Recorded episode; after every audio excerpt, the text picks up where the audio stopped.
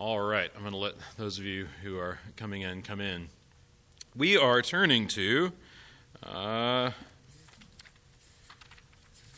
page 61. And just as a bit of a rehash, we've uh, launched into a discussion of the sacraments. What is a sacrament? Okay, well done. An outward and visible sign of an inward and spiritual grace. So there is both the sign, right? And what? The thing signified. Okay, we're going to say a lot more about that as, as we get into this discussion. But you got to remember that there's the sign and the thing signified. Now, we live in this very modern world where signs are not the thing signified, um, or they are less than the thing signified, or they're not even in the same category as the, as the thing signified. Um, for ancient Christians, however, uh, they live in a world in which signs participate in the thing they signify. Right? Now, you know this as much as you might reject it in how you might talk about things. All right, you're driving on the highway. It's late at night, uh, and you look, and you're in the middle of nowhere, and you look, and there's the low gas light on your dashboard. And you, what do you think? Oh no, I've got to go get gas. And you keep driving and driving, and you know what happens when you get really nervous, right? And you're thinking, oh no, am I going to run out of gas at 2 o'clock in the morning or whatever it is? And you look up, and there in the sky is this bright image of a shell. Now, what do you think? Do you think, oh, thank God, a sign of a shell? A big sign in the sky, I'm saved. No, what do you think? You think, gas, yes! Now, why did you think gas? Because of a shell. Because signs participate in the thing signified, okay? And we know this, right? We know this, that it's not just a shell up in the sky, is it? It, it points to something much more than that. Um, and when we speak about sacraments, we're speaking about uh, outward signs participating in the things signified. Um, and that is exactly what we as Anglicans teach. So when we were talking about baptism last week, we're not just talking about water, are we? And we're talking about the things signified, which is to be washed by the Holy Spirit, which is to have your sins forgiven, uh, which is to be made a member of Christ's church, which is to be made a child of God. All of that is shown forth. And it's not just, I think this is really important to say, it's not just to say, well, this person already is a child of God, so we're marking that out. It's to say that by this regenerative sign, um, uh, the, the thing signified is given. So um, often uh, Anglicans speak of the sacraments as effectual signs, okay? as instrumental signs, okay? or, or, we say that these things happen as instruments. Um, so this is all uh, very key because you know today. Uh, for many Christians, especially in North America and other places, uh, who have uh, lost this uh, sacramental heritage, um, which I think you know is written into how the ancient church saw things, um, they're much more inclined to say, well, you know, this is, this is a mere symbol. Well, for ancient Christians, there's no such thing as a mere symbol uh, because symbols always participate in the reality that they show forth. Um, and this is, this, is, this is a great, a very, a very big key. Let me just say a few words about baptism before we get started. Uh, looking at question 106 What is the inward and spiritual grace set forth in baptism? Well, the inward and spiritual grace set forth is a death to sin and a new birth to righteousness. Well, how do we know that? From the Bible, right? this is kind of like one of those obvious Sunday school answers. How do we know that? The Bible tells me so. Um, Romans chapter 6, Paul is going on this extended discourse about, well, you know, if, if when we sin, God's grace increases, essentially, then why not just sin like crazy and let God give us his grace even in more abundance? And his answer is, that can't be. And the reason it can't be is that you have died with Christ and have been raised again. Um, and he says, As many of you who are baptized into Christ were baptized also into his death. And if you are baptized with him into a death like his, you will certainly be raised with him in a resurrection like his. Um, how can we, he says, who died to sin, continue in it any longer? Um, so, Paul's continual remembrance of even his own life is that he was baptized into this new life. Um, Okay, today we're going to talk about the Eucharist, and I want to begin uh, because I think it's it's it's quite important um, to do so by just giving you a bit of a um, a smattering of quotations uh, from the Church Fathers on this. Um, let's begin with uh, oh, how about Ignatius of Antioch? This is in the in the second century. Um, he says they the, the Gnostics abstained from the Eucharist and from prayer because they do not confess that the Eucharist is the flesh of our Savior Jesus Christ, flesh, flesh which suffered for our sins and which the Father in his goodness raised up again. Um, Irenaeus of Lyon, uh, that uh, French saint in the second century, uh, says, When therefore the mixed cup and the baked bread receives the word of God and becomes the Eucharist, the body of Christ, and from there the substance of our flesh is increased and supported, how can they say that the flesh is not capable of receiving the gift of God, which is eternal life. Flesh, which is nourished by the body and blood of Christ, receiving the word of God, becomes the Eucharist, which is the body and blood of Christ. Um, let me go forward just a little bit. Let's get some. Oh, Athanasius. Here's Athanasius uh, speaking on this. He says, You shall see the Levites bringing loaves and a cup of wine and placing them on the table. So long as the prayers of supplication and entreaties have not been made, there is only bread and wine. But after the great and wonderful prayers have been completed, then the bread has become the body, and the wine the blood of our Lord Jesus Christ. He says, But after the prayers and holy supplications have been set forth, the word comes down into the bread and wine, and thus is his body confected. Um, Cyril of Jerusalem says, For just as the bread and the wine of the Eucharist before the holy invocation of the adorable Trinity were simple bread and wine, but the invocation having been made, the bread becomes the body of Christ and the wine the blood of Christ. Okay. Now, that's just a smattering of quotations. You can get the same effect in Augustine and um, a number of others. The point I think that, that I want to make in, in, in spades today is that if you, if you wonder what the Eucharist is, it's actually quite simple the body and blood of Christ. Um, as Anglicans, we, however, will continually and often decline to say how. We will decline to say what metaphysical realities accompany this. Um, and uh, though Anglicans are quite um, strident in their rejection of uh, transubstantiation as it was understood in the 16th century, um, we are quite ready to say, um, as, as always, that what is received in the Eucharist is the body and blood of Christ. Um, and so I just want to make that abundantly clear before we get going. Um, but let's, let's, let's start with this first uh, question, question 110. If you need a catechism, I have a bunch on the welcome table. Why did Christ institute the sacrament of Holy Communion? He instituted it for the continued remembrance of the sacrifice of his atoning death and to convey the benefits the faithful receive through that sacrifice. Okay, um, a few things just to get started. He instituted it for the continued remembrance of the sacrifice of his atoning death. Well, this, this word remembrance uh, in our modern usage is a bit, uh, oh, toned down, I'll say that. Uh, remembrance, what do you think of when you think of remembrance? Oh, I remember I have class today, so I can't have lunch with you. Okay. It's just a sort of like cerebral remembrance. Um, we think about remembrance in very modern terms. Uh, in the New Testament, however, remembrance is a much more dynamic thing. Uh, to remember something, and in, in, fact, this is the Greek word anamnesis, which means to know again. Okay? Uh, and knowledge not of the brainy sort, but what? To know you, right? Um, if I say, uh, I know Nicholas, what do you take that to mean? That I know his biography? which I don't really terribly well, by the way.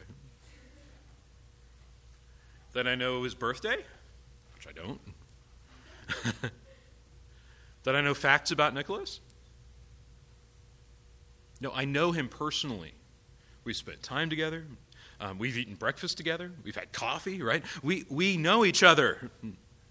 And when I speak of that knowing, I'm not talking about that I know facts about him. I know him personally. So, this continued remembrance of Christ in the Eucharist is to know Him, right? Um, and not in the sort of like, you know, cerebral manner. This continued remembrance, not, not just of him personally, but of the sacrifice of his atoning death, and to convey the benefits the faithful receive through that sacrifice. So we all know, we know this, you know, as Christians, you know this, that uh, if, if, uh, if Jesus Christ has died and shed blood for us, right, what do we get from that? Forgiveness of sins, adoption as sons and daughters, uh, all these kinds of things. But the church teaches that through the Eucharist, we actually receive the benefits of that sacrifice. Um, and somebody might say, well, that seems awfully strange, but let's, let's keep going. So remember, in a sacrament, what are there? There's two parts, right? The outward and visible sign and the inward and spiritual grace. Question 111. What is the outward and visible sign in Holy Communion? The visible sign is bread and wine, which Christ commands us to receive. Okay? Note, this doesn't say here sort of like rice crackers and, uh, and grape juice, okay? Uh, it says bread and wine, right? Um, and and uh, just to completely clarify, you know, oh my goodness. Uh, there are two kinds of wine in the New Testament, all right? There's new wine, okay, which is, which is alcoholic, okay? Um, that's when you just leave uh, the, the pressings of grapes out, it ferments in a matter of days. Okay, as any winemaker can tell you. Um, the only way you can get grape juice is if you squeeze it out of the grapes and drink it immediately. All right? Um, but new wine is alcoholic. There's also wine that has been uh, kept in skins or in jars for a long period of time, a longer period of time, which is aged. That is also alcoholic. Okay, there is no understanding uh, because, actually, by the way, grape juice requires pasteurization and refrigeration to ever happen. So in the New Testament, it's very clear that this is wine. Um, note something interesting about bread and wine. How are bread and wine made?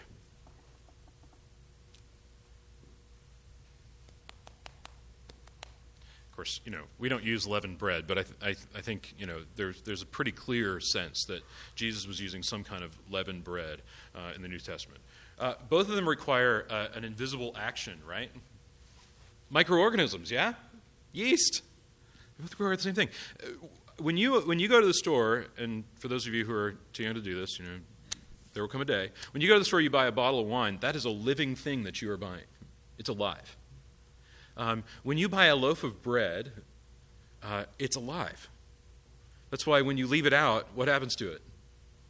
It molds. Okay.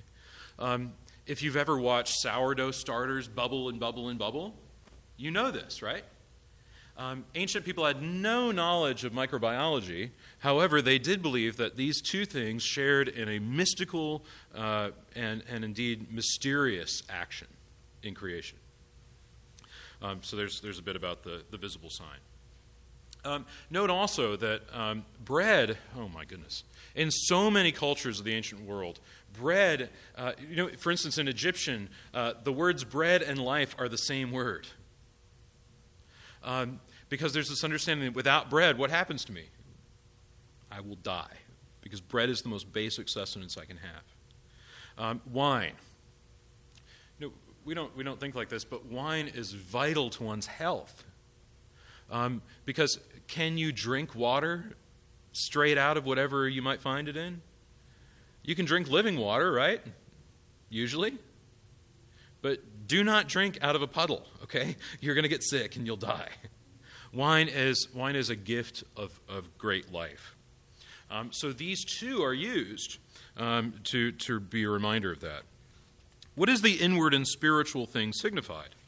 The spiritual thing signified is the body and blood of Christ, which are truly taken and received in the Lord's Supper by faith. Okay. The spiritual thing signified is the body and blood of Christ, which are taken and received in the Lord's Supper by faith. All right. So, what is really received in the Eucharist is the body and blood of Christ um, truly taken and received. Now, we receive by faith. What does that mean? Okay, this is really important. It means that as opposed to kind of eating Jesus with our teeth and our tongues and our stomachs, the mode of our reception is by faith. Um, meaning that uh, we, we partake in a spiritual manner Now, does spiritual mean non bodily? Again, we keep, go, we keep going back to this. No. What does it mean? It means can't see it, right? What is faith?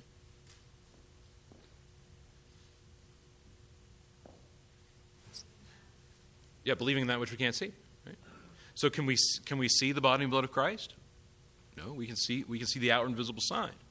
But the thing which we receive is the body and blood of Christ. What benefits do you receive through partaking of this sacrament? As my body is nourished by the bread and wine, I receive the strengthening and refreshing of my soul by the body and blood of Christ. And I receive the strengthening and refreshing of the love and unity which I share with fellow Christians, with whom I am united in the one body of Christ. Okay, so my body is nourished, right? By what? Bread and wine, okay? And my soul is, is, is strengthened and refreshed by the body and blood of Christ. Okay? I receive that strengthening and refreshing of the love and unity which I share with fellow Christians, um, with whom I'm united in one body of Christ. Now, this is really important.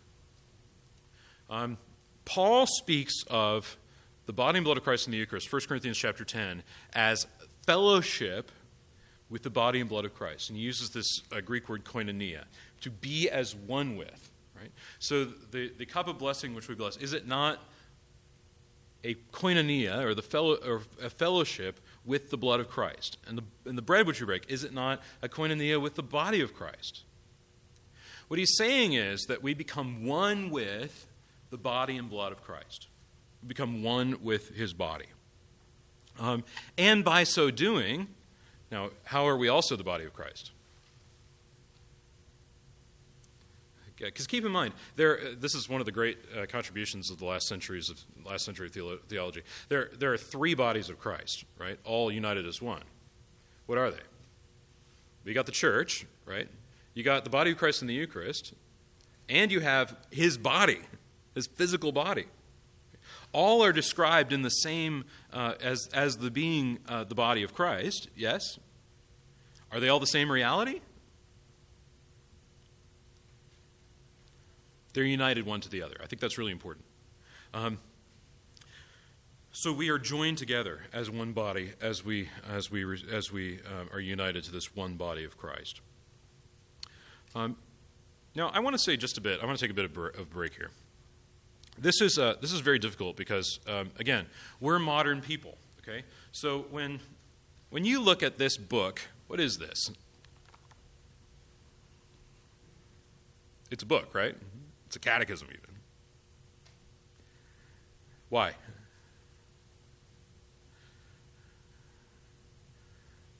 Because I look at it and it's got pages. And books have pages. And I can read it because I, it's a book right? Because to us as modern people, a book is a book is a book is a book, and a thing is a thing is a thing. Um, in the ancient world, um, the, probably the best way to put it is that um, there are uh, there are different ways of looking at things metaphysically. Yes. So if you look at Plato, remember Plato's allegory of the cave, and the, the people are chained to the wall, and they look on the wall, and they see the they see shadows, and that's all they see. And yet they think, well, that's real. That's what it is. But really, it's what is it? It's the projection of these forms onto the wall. Um, so Plato's position is, well, what you see in reality is not the it's not the thing; it's a projection of the form. So it's not the it's not the thing itself. The thing itself is something you can't see. Now Aristotle comes along. What's the difference there? Aristotle says, well, there's both the thing you can see and then there's the thing you can't see. There's accidents and substances. What's what's the reality of the thing? The thing, right? Right? So if you look at this at this book, we would say uh, this book has bookness, does it not? And bookness is something that you can't see, but you know it's there. You know about bookness, right? It's how you distinguish a book from not a book. Okay? Um, and, and so for the ancient world, the metaphysic, um, it's much easier to swallow this understanding of, well, okay, so the Eucharist, right? You got bread and wine. Jesus says it's his body and blood now? Cool. Do you see how easy it is? You just say, Of course. There's not this hang up of saying, Well, but it doesn't conform to what it looks like and what it tastes like and what it feels like. Okay? So there's this, there's this, um, there's, there's a metaphysic which is set up which accepts sacramental realities much more easily. Yes? Um, I think this is, this is essential for us to see because uh, we sort of look at it, we say, it's bread and wine. It tastes like bread, tastes like wine, it's bread and wine. Um, and yet you have this uh, Jesus saying, It's my body and blood. Okay. Um, so I want to I want to warn against uh, thinking of it uh, as as just like an indifferent thing, because uh, the truth of it is that Christians have always proclaimed this, and one of the reasons they proclaim it, I think this is really important, is that they saw the universe in in sacramental terms, right? This isn't just uh, an instance of an exception in the way things are. This is actually the way things are. There's, there, there are both the invisible realities and the things that I see and touch and taste and feel, right? And they are not separate, but rather joined in the same universe. So this is, this is very important. I, I think um, it's something that we, we really do need to be reawakened to because, listen, as Christians, we don't simply believe that the only things that exist are material things. Do we?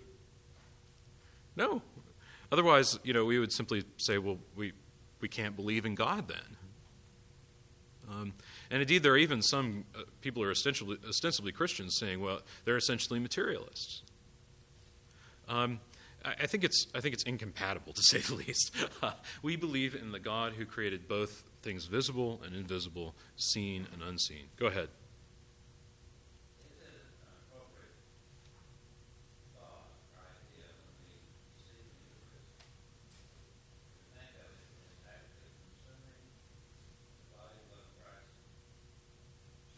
Uh, yes, by faith. Yeah. Um, and that would be the caveat that I'd put on it. Would be that um, as Anglicans, we hold very, very firmly that the, the way in which we receive is not with our stomachs, right? That's not how we receive the body and blood of Christ. We receive by faith. Um, and that's a really important distinction between, for instance, what, what, what could ostensibly be taught. I, I say this carefully um, in, a, in an understanding of transubstantiation, right? Because, but even in transubstantiation, remember what, what that means is that the substance, which is in the Aristotelian thinking is what a thing is, is the substance, is swapped out. Bread for body, wine for blood. Um, and though uh, some people were saying in the 16th century, you know, you're, you're, you're literally, you know, chewing Christ with your teeth.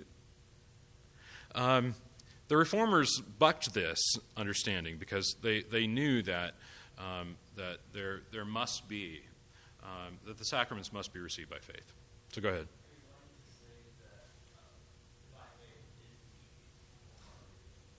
Yeah, sure. Yeah, I'll say that. Yeah, that is the eating. Um, that that the that the faith is how we eat, or is the mode of eating, right? Um, you know, well, this is borne out. This is borne out in something Augustine says. Let me let me turn you to that. If I could just pull it up here rather quickly.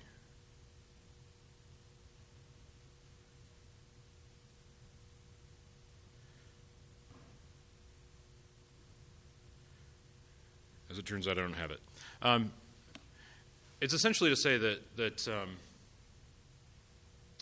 in in this in the sacraments, think, let's just turn it to baptism for a moment. How do I receive all the blessings of the gifts of regeneration and new life and forgiveness of sins and all those things?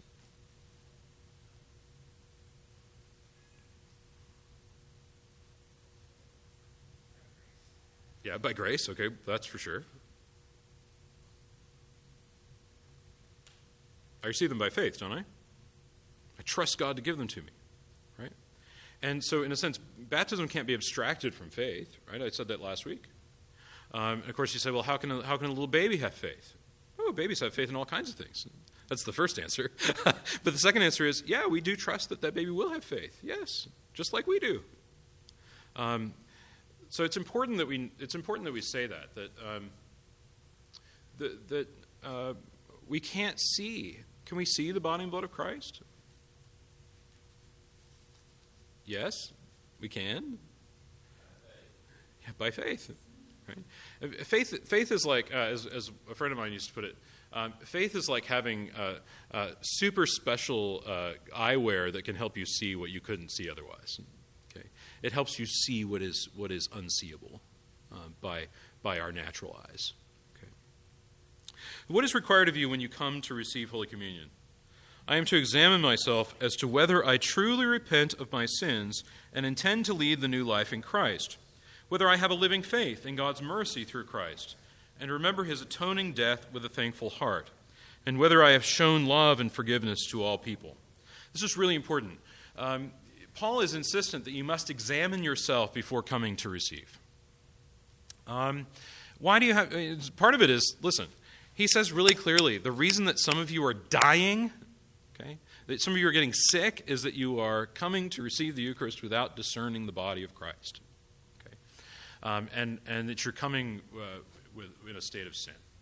All right, now, first of all, what I want to say about that is if it's nothing, then why do you die if you eat it? Okay, so there's, there's a great biblical question. If it's just nothing, then, then who cares, right? Why would you get sick? But Paul says people are getting sick. Um, and so what he intends is uh, that that you repent of sin, that you intend to lead a new life in Christ, uh, that you have a living faith in God's mercy, that you remember his atoning death with a thankful heart. Now, I have to say this that um, when, when the Eucharist is celebrated, um, there, is, there, is a, there is a very real sense, and we spoke of this earlier, in which um, there is this continual remembrance of his sacrifice and atoning death. Yes? So, in fact, what happens on that altar is not dissimilar from what happened on the cross. In fact, every action that's done with the hands is done almost like a passion play in a sense. Because what is being shown forth is his passion. Um, in fact, there's a moment there, there, there. You know, remember when the when the host is broken? Yeah, uh, the body is broken. Um, uh, there's a moment in which um, a little piece of that host is dropped into the chalice. And, and what happens when, uh, when blood is joined to flesh again? What do we call that? A living body, right? So um, when, when Jesus in his, in, his, in, his, in his corpse, you know, this is what happens in the resurrection, is it not? Blood starts pumping through his body again. What do we call that? The resurrection. So there's a resurrection in the Eucharist. Um, and we come to the Eucharist in, we come uh, um, with a living faith in that. Um, that's very important to see. Um, I should say as well, uh, this, is, this is a rather important thing. In the Old Testament, uh, were there sacrifices that you would not eat? Absolutely. They're called Holocaust offerings. They are burnt up completely to a crisp, uh, to ashes on the altar. This is, however, not the majority of sacrifices in the Old Testament. The majority of sacrifices in the Old Testament are uh, partaken of by those who make the offering. So the idea is you sacrifice the offering on the altar, and what do you do with it afterwards? you eat it okay you sacrifice the lamb you take it home you have a barbecue okay you you sacrifice the uh, some of the wine you sacrifice wine you take it home you drink it right? now some is poured out but not all of it um, now what does this build spoken of in hebrews actually you actually become a partner in the altar and a partner in the sacrifice um, so Jesus, in his offering on the cross, is both priest and victim. Yes? He's both the one who offers the sacrifice and the sacrifice being offered. Now, does he mean for that just to sort of be something we look at and say, how interesting is that? Well, that would be an unheard of way to sacrifice in the Old Testament. Okay? Um, so the, the church very early caught on to this that, like, oh, well, he makes this sacrifice, yes, how do we receive the benefits of that sacrifice? We eat and drink. Um, and of course, this is what he says, isn't it?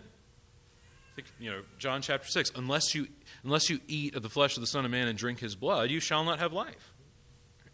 So, all this is to say that, that, um, that there's this understanding of oneness with Christ through the Eucharist. Um, and, and that being the case, uh, we do need to come, and this is really important. I mean, think about Think about all the places in the Old Testament where it's considered if you're showing up at the altar, right? Um, Jesus even speaks to this. If you show up at the altar and you remember that, that your, that your uh, brother has something against you, what do you do? You leave a gift at the altar, you go make peace with your brother, and then you come back and you offer it. Um, so it's very important to come to the Eucharist in, in fellowship with one another in a, in a state of repentance. And of course, that's what we talk about just about every Sunday.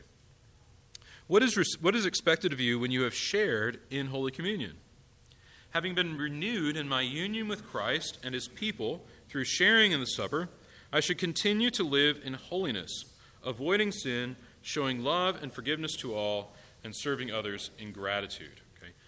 So, what we are is we are renewed in this union with Christ um, through this sharing in the supper. I'm going to say a bit, a bit more about that in a bit.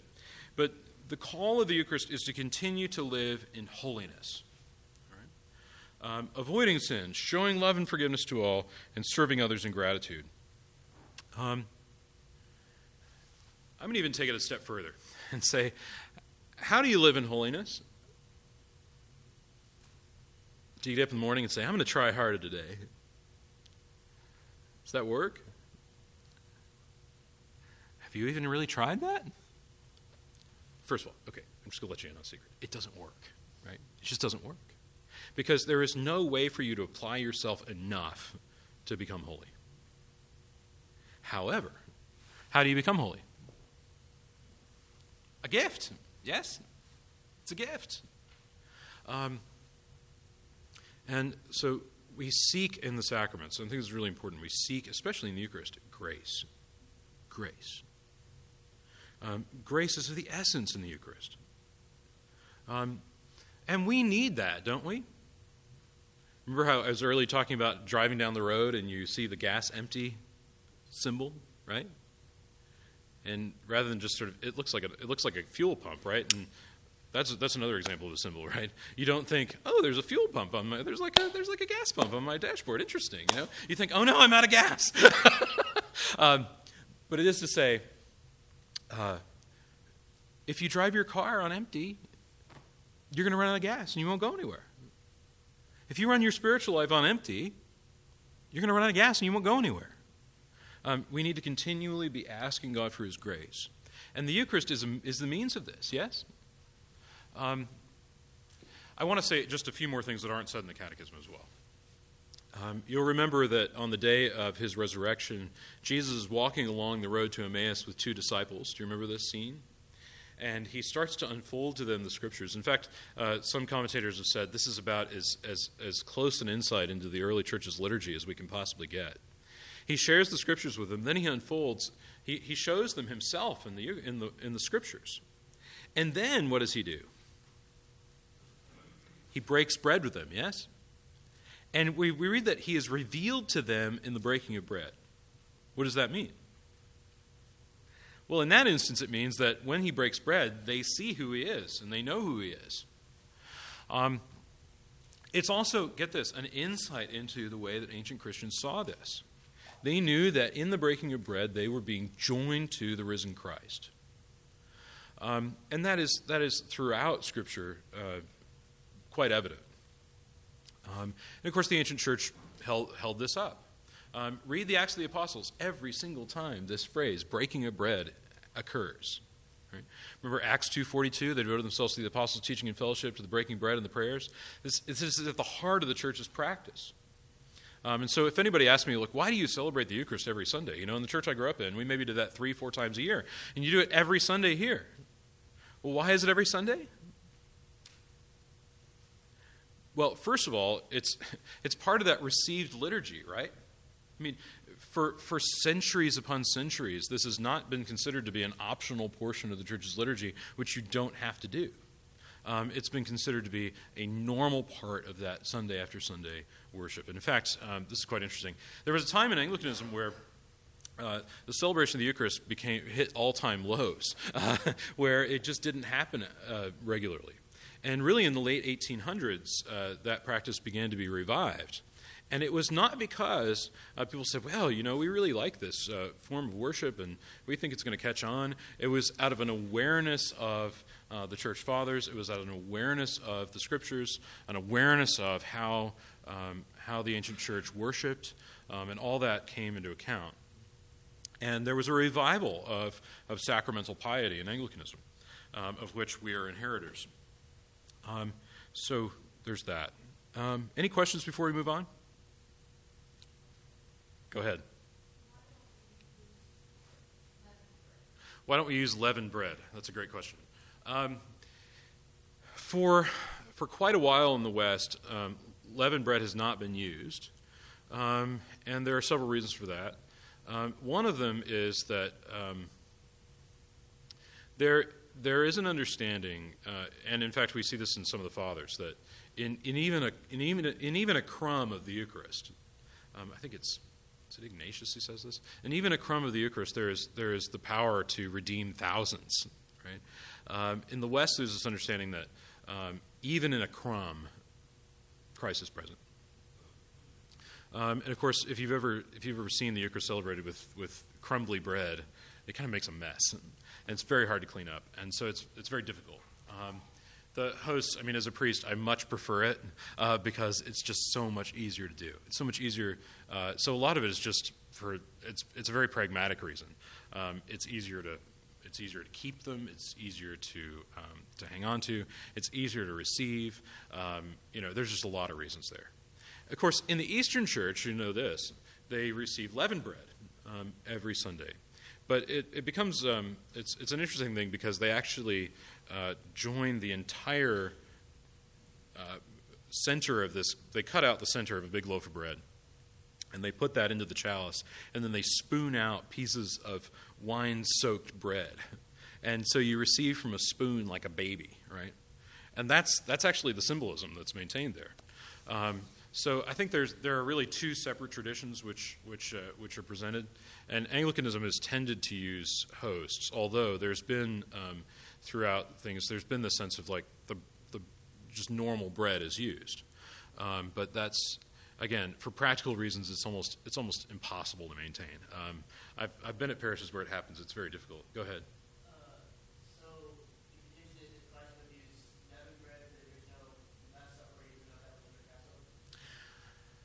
Yeah, I, I, don't know enough about about to say conclusively. Um, there, there is some, and if you get into the rather heady New Testament discussions about this, there's some discussion of whether or not uh, the meal that he celebrated with his disciples was a Passover meal or not. Um, that's actually an open question for debate. I, I, come down on it that it probably wasn't actually.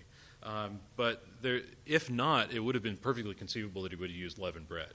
If it was, however, it would have been unleavened bread. So there's this kind of problem there. Uh, we just don't know. Um, but there is, that's one of the vast debates, East and West, is leavened bread or unleavened bread. Um, anyway, I have to say I don't know. Go ahead.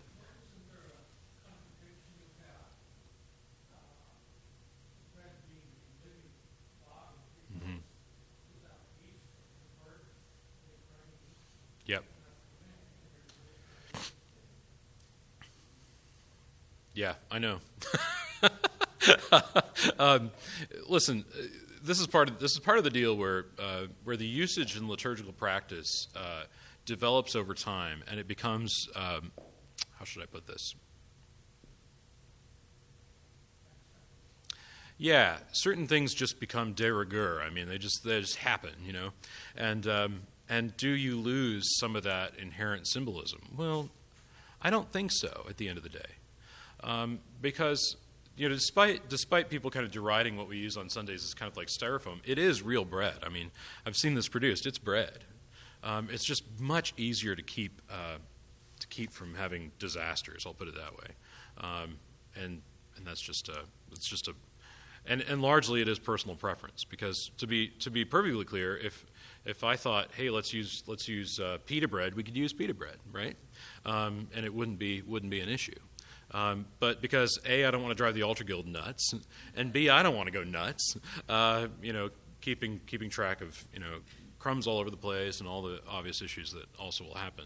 Um, we just we use this, um, but uh, that's That's how it is. I'll just say that. Go ahead.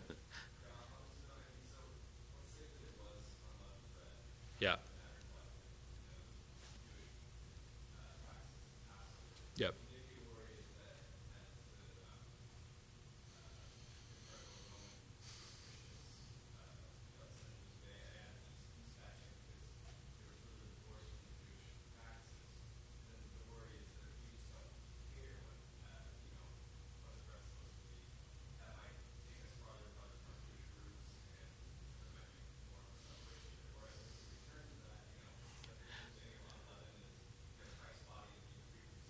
Right.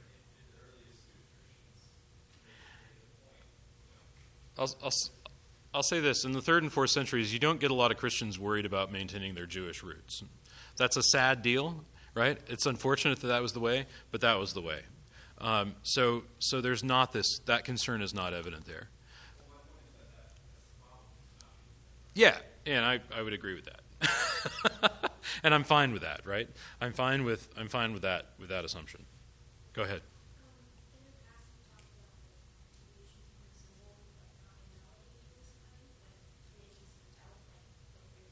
Oh, sure, sure, sure. Yeah, this is this is a great question. So here's here's how we do this. So the the question has to do with as there's deviations from the received outward and visible sign. Yes, and in, in other words, like you know, uh, listen, is is is uh, cranberry walnut bread bread? Yes. Should we use it for the Eucharist? Probably not. Okay. Um,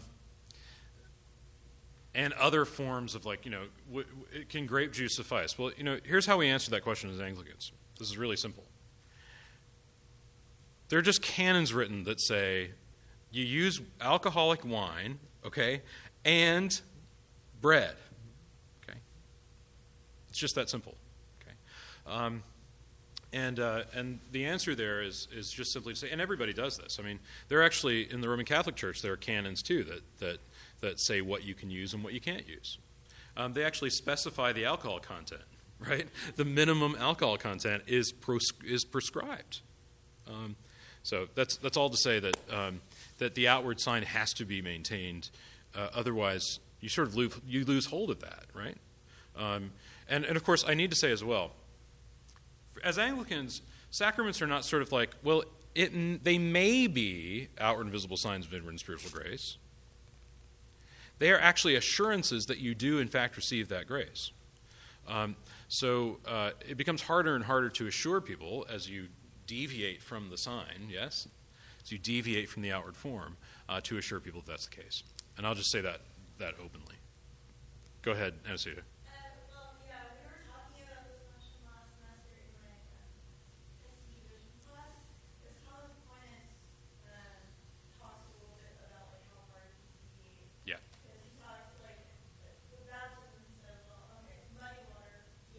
Yeah. Milk, no. Yeah. I mean, muddy water still water. Still water, right? Yeah. So, it just reminds me. You got to love Thomas Aquinas for that. My uh, professor, my professor uh, was talking about like these oil and um, chrismation. right. And he's like, well, you know, they became these magical things. And well, what do you use to cook in the Mediterranean? You use olive oil. Right. You. And then when you go farther north in England, what do you use to cook in England? Butter. You can't anoint someone with butter. Yeah. Well, and and also like here's here's part of the other thing. I mean, listen, vast trade networks being what they are, you could always get oil in England. I mean, this is not a problem. Um, no more than it's a problem today, right? You can you can get wine. Listen, this is another great. This is another reason that the that those outward signs are used, right? I have I have been all over the world, and even in Islamic countries, you can occasionally get wine, right? Um, you know, there are churches in Iran have access to wine, right?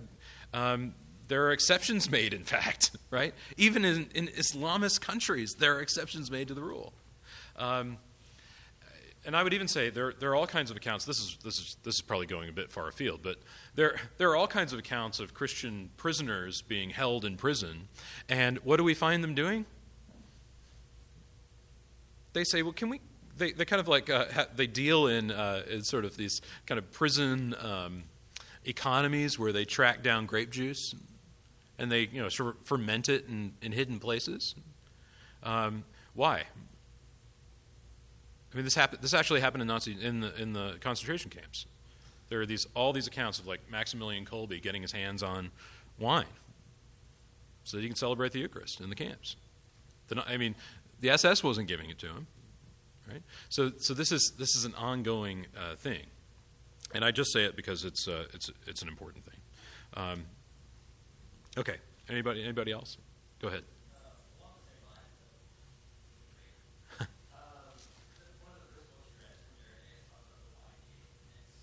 Yep. Oh yeah, sure, sure.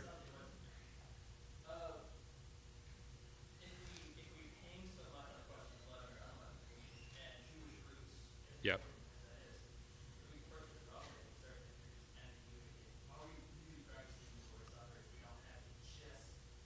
Yeah.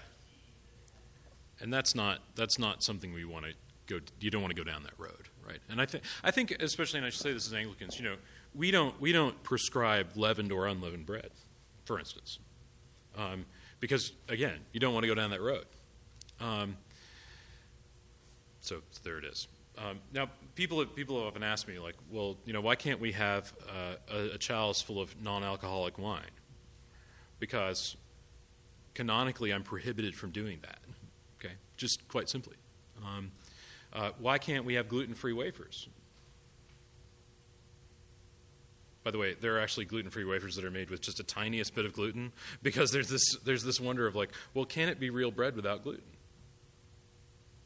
Um, so, so there's all of this, which I don't think, again, I want to get away from this idea that we're just being incredibly scrupulous. That's not the point. The point is that, uh, that the outward sign is preserved um, so that we don't get far afield from the inward and spiritual grace. Does that make sense? Okay. Go ahead.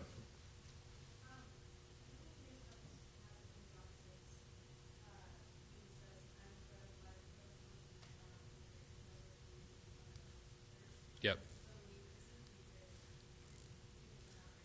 Sure. Well, so she's she's recalling John chapter six. You know, he who um, um, what is it? Um, okay. Whoever comes to me shall not hunger. Who believes in me shall never thirst. Um, well, yeah. Obviously, we get hungry again, right? Um, and and you'd even say we get spiritually hungry again. Yes. Um, of course, here's, here's part of the thing. And I'll, I'll, answer it in two ways. One will be absolutely we'll be hungry for the Lord's grace again. Absolutely. Um, but we're not going to sort of stew in hunger, are we? Because we have access to the sacrament, right? Another way of answering it, too, is that um, I'll, I'll just, you know, I'll give my personal experience on this. I have known tons and tons and tons of friends through the years who just speak of this immense hunger for Christ. It's just deep and, and, and wondrous and, and incredible. Um, I've never felt that. It's not a deficiency in my spiritual life, it's just that I've always felt like, well, I mean, I receive the Eucharist every Sunday, so it's hard for me to feel hungry when I feel like I'm receiving so much. Um, and that's just that's just a personal anecdote, and I don't want to take it much further. But I do see where you're going with that. It's if, if that's the case, then why are we still hungry? Um, and I think part of the answer would be this What do you think we're going to do in heaven, folks? Sit around in spiritual hunger forever? No. Um, and indeed, uh, you know, look at, look at this. Uh, you know, Thomas Aquinas speaks of this, that if you remember the, the hymn, Humbly I Adore Thee, you know, he speaks of, of this kind of like, I, I, I can't see with my eyes, right? He says it much more poetically and beautifully, and it's much better in Latin than in English. Uh, but, but it's, I can't see with my eyes, and taste and touch and, and vision to discern thee fail, right? What pierces through the veil in, in Thomas's words? Faith, right? And at the very end of the hymn, he has this, this uh, he speaks of the glorious vision, right? And so, uh, I want to, this is actually a great place to close, Emily. Thank you. um, The Eucharist absolutely has an eschatological content to it. Okay? Um, the ancient church understood this. We understand this today. Uh, we are participating in the eternal worship of heaven in a way that is, uh, that is not in full, uh, uh but is full at the same time, um, but anticipates that worship which we will enjoy forever, in which there will be no hunger and no thirst. Um, so this is this is a key understanding. You know, for instance, churches are usually built facing east. I don't think this one is, but churches are normally built facing east. Why are they built facing east? Because yeah, you stand facing the rising of the sun. And one of the best effects in an English church is that you get the sun coming through the glass in the east. Yes? And you get these beautiful lit up stained glass windows on Sunday mornings, which is kind of happening here. Uh, but, but it is to be reminded that uh, the church stands in expectation of that coming of Christ. Okay? And, and of course, some of the language used in the New Testament is um, Jesus saying, uh, you know, uh, in, in, this, in this way, uh, basically, you will remember me un, until my coming, right? And Paul, Paul refers to this as well in 1 Corinthians. Um, in this way, we proclaim the Lord's death until he comes. Right? Um, so there is this, uh, there's a very clear understanding that we eat and drink of the Eucharist in expectation of his coming, um, when we shall have no more thirst and no more hunger. Because why? He will be all and in all, um, and fill all. Um, so, so there is this, uh, there is this expectation built into the Eucharistic. Okay. Next week we're going to talk about other sacraments, uh, the other five, so to speak, um, and we'll begin with question 116. So that'll happen next week. Uh, thank you all.